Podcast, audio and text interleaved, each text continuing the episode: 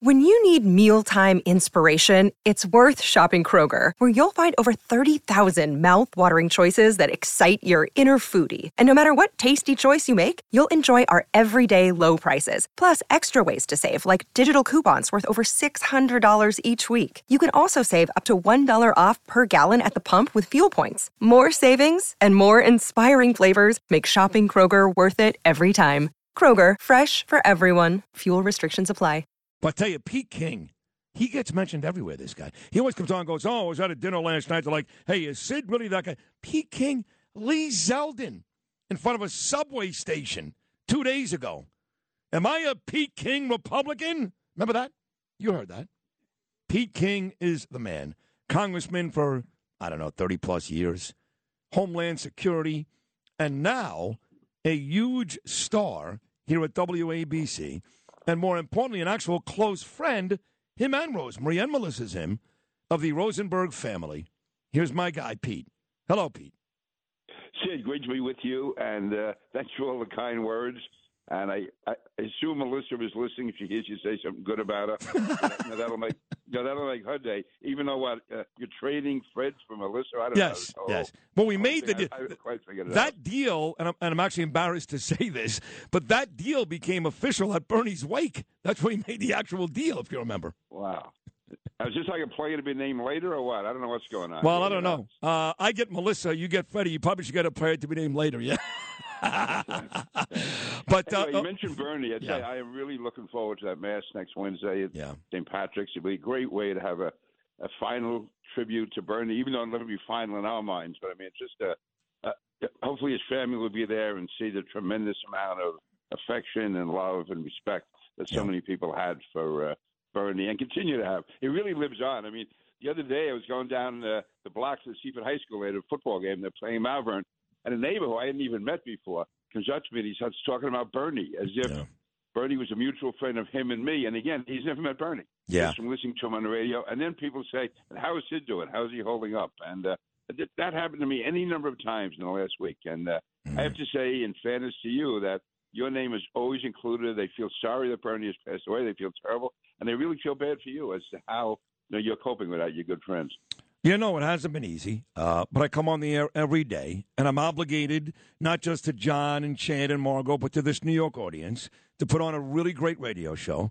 And I find a way to do it every day with help from great people like you. That is going to be a great match next Wednesday. Yes, his family is coming. Cal already confirmed. So they will be there. And it's open to the public. So not just Peter King or Rudy Giuliani.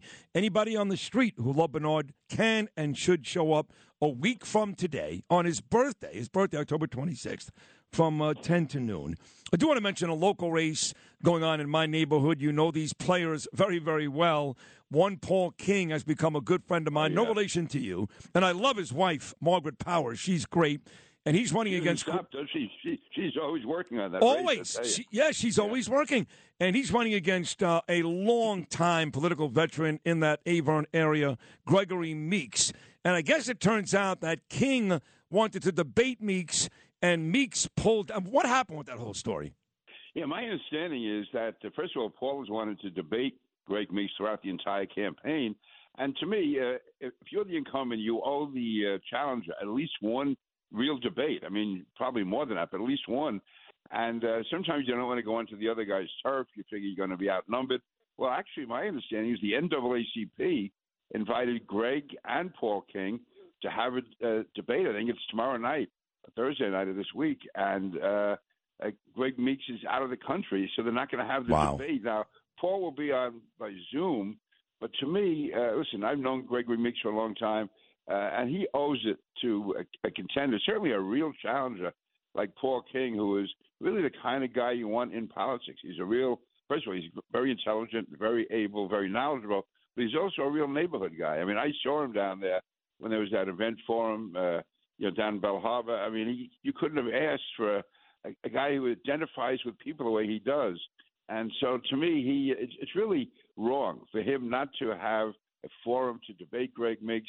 I commend the NAACP for uh, offering to have the debate and for still going ahead by letting Paul King have his time on Zoom. But uh, no, this is it, it's wrong, and uh, hopefully, you know, the local newspapers like the Wave and others will stay on top of this because Paul is uh, again he is a solid, solid candidate.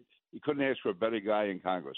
Glad you mentioned the wave, my friend Mark Healey. I'm actually the cover story of the wave coming up on Friday. The whole, the whole front page. You did a great interview a couple days ago, and we talked about local politics. This race between King and Meeks, another guy that you've endorsed, Peter, a dear friend of mine over the years, Thomas Sullivan. That's a hotbed right there. You get the Middle Village and Howard Beach and Breezy and right. Rockaway. You got a couple of really important races, and I know that King and Sullivan are both underdogs to the incumbents right now, but I think both, much like Lee Zeldin, have a pretty decent chance. Yes.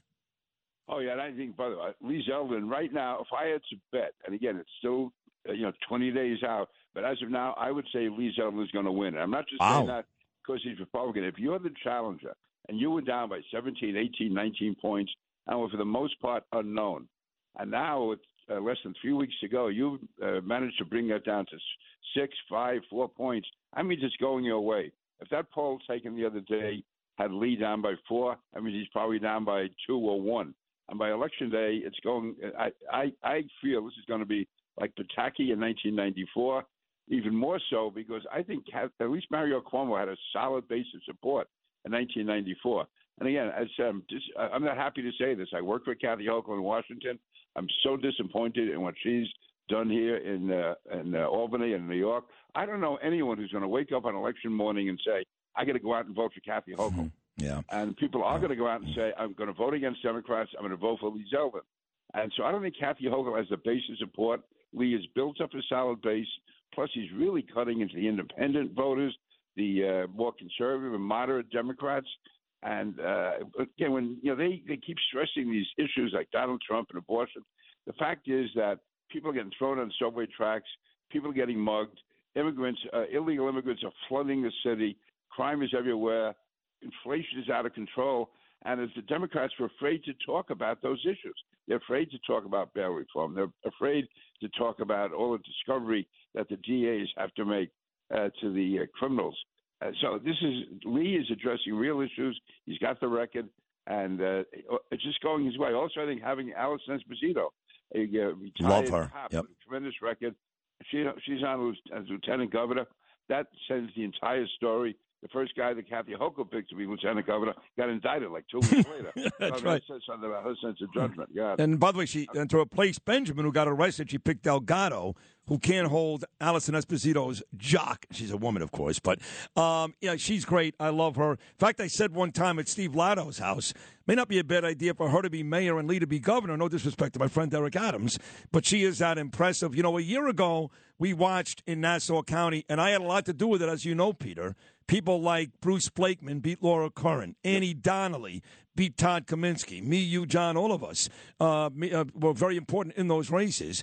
And now in your area, we got other races, right? Like Suozzi seat, I guess, and uh, maybe Lee's too. What do those uh, local races look like out in Long Island? Yeah, well, the big one that I'm, I'm involved in is uh, Anthony D'Esposito, who's really. I love that kid. I love him. Yeah, he's terrific he's right now, I believe he's he is at least running even with Laura Gillen. And again, I would say by election day, he's going to be out there at a time when crime and people being out of touch with uh, real people. Uh, to me, the main issues. Anthony D'Esposito is a real person. He's there.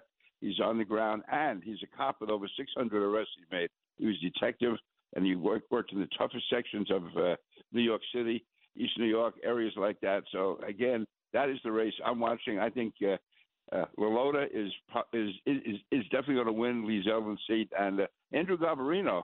Uh, actually, uh, I, I know you gave him a hard time, but he won a big endorsement from Newsday yesterday, and he's really running a solid campaign. So, yeah, I, I think we're in good, a very good shape. But the one I'm really focused on is Anthony. Uh, yeah. Um, positive Andrew Garbarino is going to yeah. win, but Anthony D'Esposito, who is going to be my congressman, and I've known him for many years. He's a good friend of Al D'Amato, and uh, I, am with him all the way. I'm not going to hold that against him. Uh, but I love Al. I'm just kidding, obviously. Uh, in terms of uh, Garbarino, I became friendly with Bobby Cornicelli, so I, I do like him.